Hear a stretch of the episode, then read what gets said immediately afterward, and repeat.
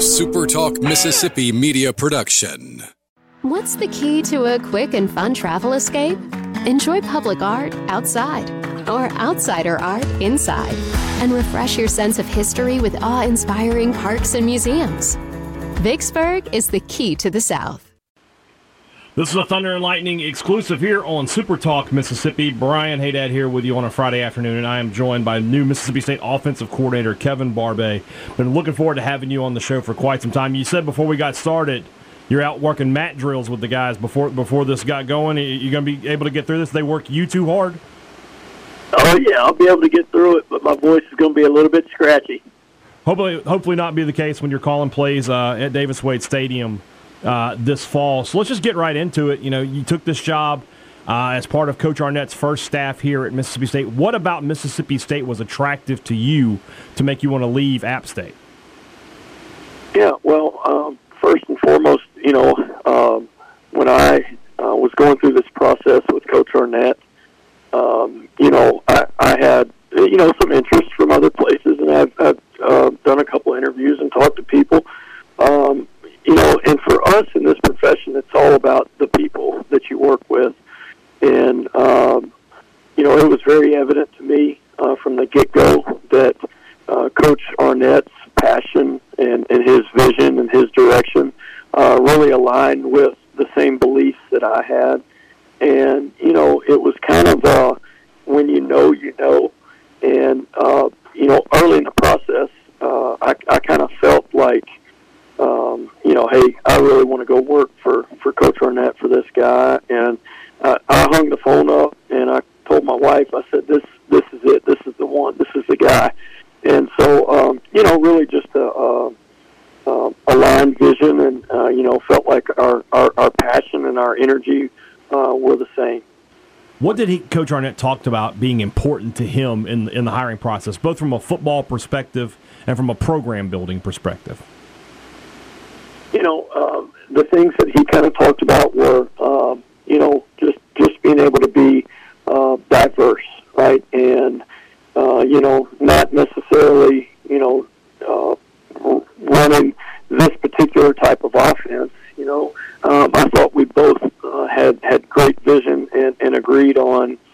Uh, look, you know, the offense it, it changes, right? Um, it, you find your best 11 players and you put them on the field and you do what they do best. Um, you know, I think from a uh, ego- egotistical standpoint, there there can be things that well we do it this way and this way only, right? And that's not really the case. Um, you know, in modern day football, modern day football, you got to figure out right what your guys that are on this roster right now do best and utilize their strengths, their skill sets and so, you know, um, you know, that was one of the things that that we uh, that we really had, had uh, talked about it and, and kind of hit it off and, and both agreed on. You know, um, so coming here, you know, he he kind of, you know, said, look, well, we don't have any tight ends right now on the roster, and I said that's all right. You know, if if we've got you know four good running backs, we might put four good running backs on the field. You know, if we got five good receivers, and we'll put five receivers on the field. But um, you know, just the uh, capability of, of being multiple, um, and you know, being able to figure out you know how to play the game maybe a little more balanced, and you know, have uh, some some emphasis and some priority on on running the football. You ever coached a team that didn't have tight ends before? Um, I have. I, I've been in a you know uh, an air raid type system before, and um, you know, shoot, man, I, I was just telling somebody earlier, I've I've coached in all kinds of different offenses, uh, so uh, that's kind of where where you know I feel like I was a great fit uh, for this was transitioning from you know a, a heavy spread air raid team uh, into maybe a little bit more multiple, but uh, you know more formations and shifts and motions. I felt like I was the right fit because I've I've been in a little bit of everything, man.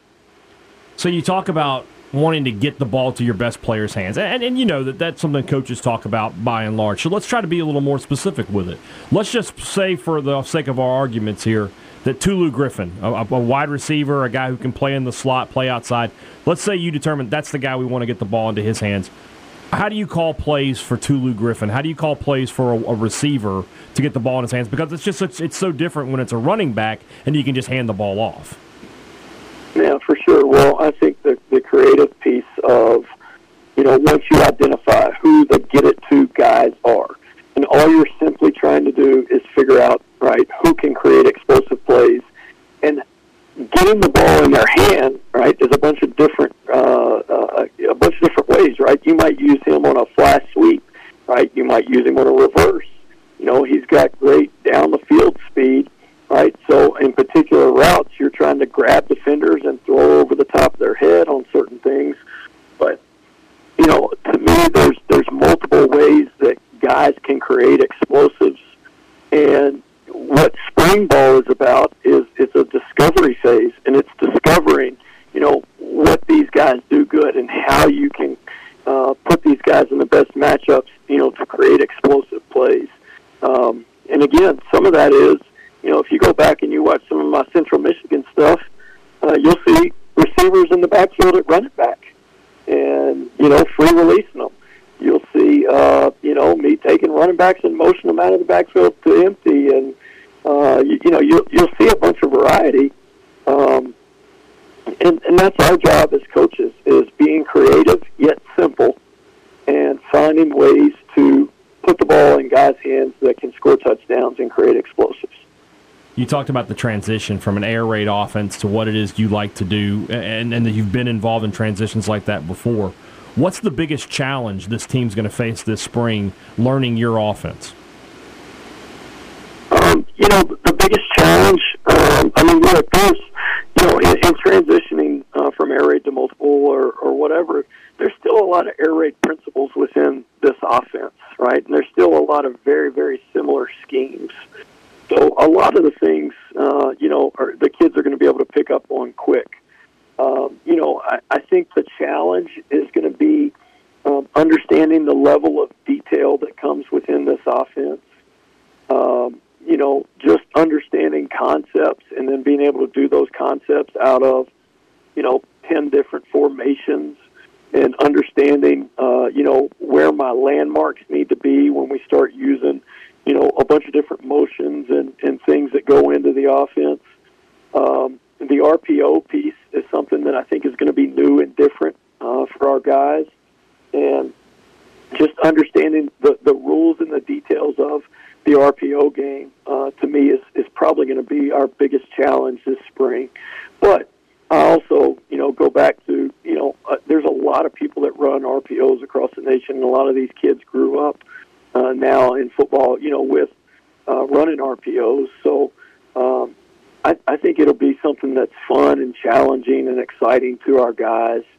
Uh, you know, and, and like I said, spring is all about it, it's technique and it's fundamentals, right? But it's uh, it's a discovery phase to find out what our guys uh, are going to be able to do best no offense can work without great play from the quarterback position. I, I think that's something that everybody would agree on. When you watch film on Will Rogers, when you see him play, what traits from him do you see that lends you to think, okay, this he can be successful in what I want to do?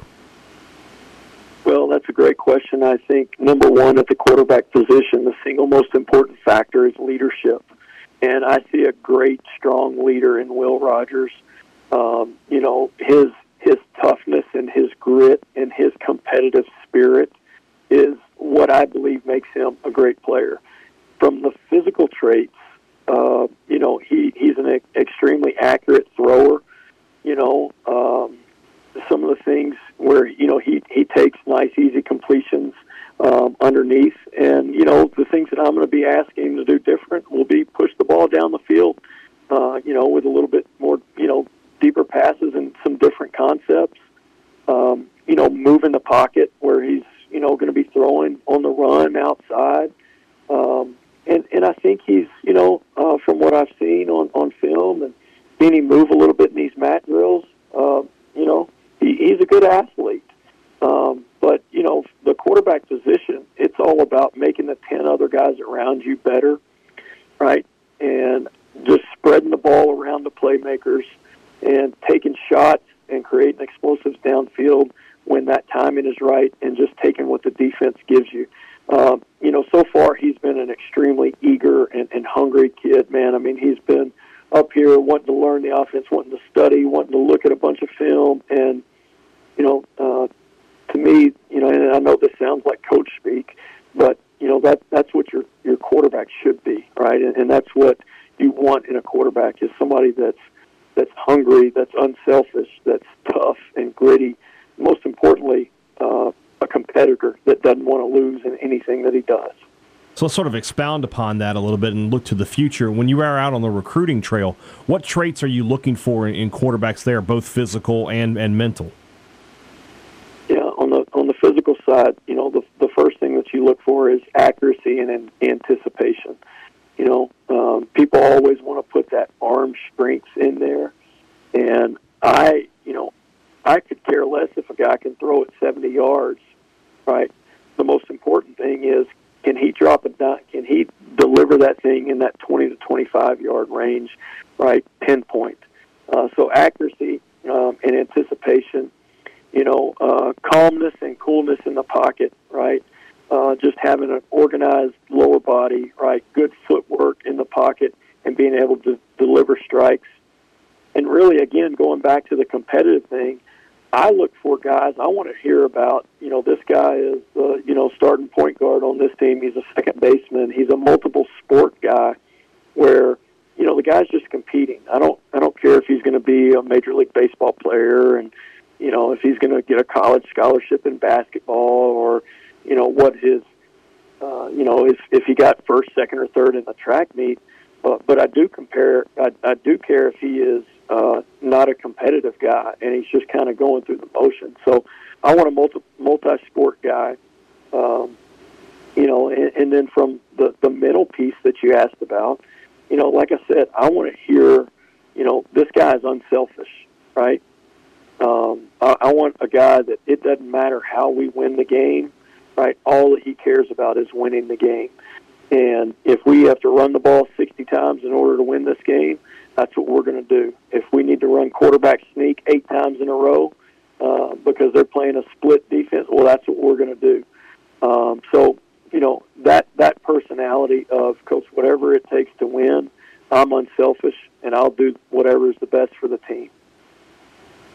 With the way this roster is currently constructed versus the way you're going to recruit over the next few years, is it really possible that what you do offensively this year could be not totally different because the, the system remains the same, but could look a, a, great deal different than what you might be doing two, three seasons from now?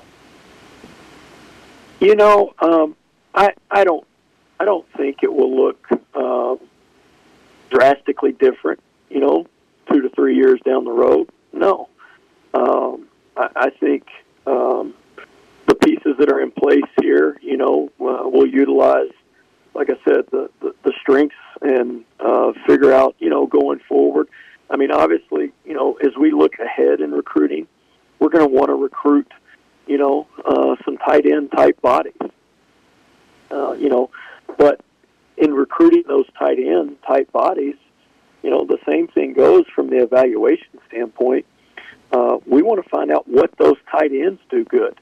And, you know, all their, their tight end uh, man, their skill set is such a wide variety because you got tight ends that are hand in the ground tight ends, and when they're really good playing on the line of scrimmage, you know, a lot of times if they're young, they grow into a tackle. You know, um, there's guys that are off the ball tight ends that are insert into linebackers and slipping out into the flat on RPOs, and they're just, you know, that six three, six four, two hundred and fifty five pound, really good athlete. Uh, you know that uh, we want to add as many of those guys as we can. You know, so um, I would tell you, you know, uh, what you see uh, in transition this fall, uh, you know, might be slightly different two to three years down the road, but not not drastically different. No. I tell you, Coach, I, I just gotten used to watching Mississippi State pass the ball 50 times a game after 40 plus years of, of nothing like that. And now I got to go right back to old habits. But I am looking forward to it. I am excited to see what you uh, you draw up and bring to the field this fall. Kev, Coach Kevin Barbay, thank you so much for your time today. Really appreciate it. Thank you so much for having me. I appreciate it. A SuperTalk Mississippi media production.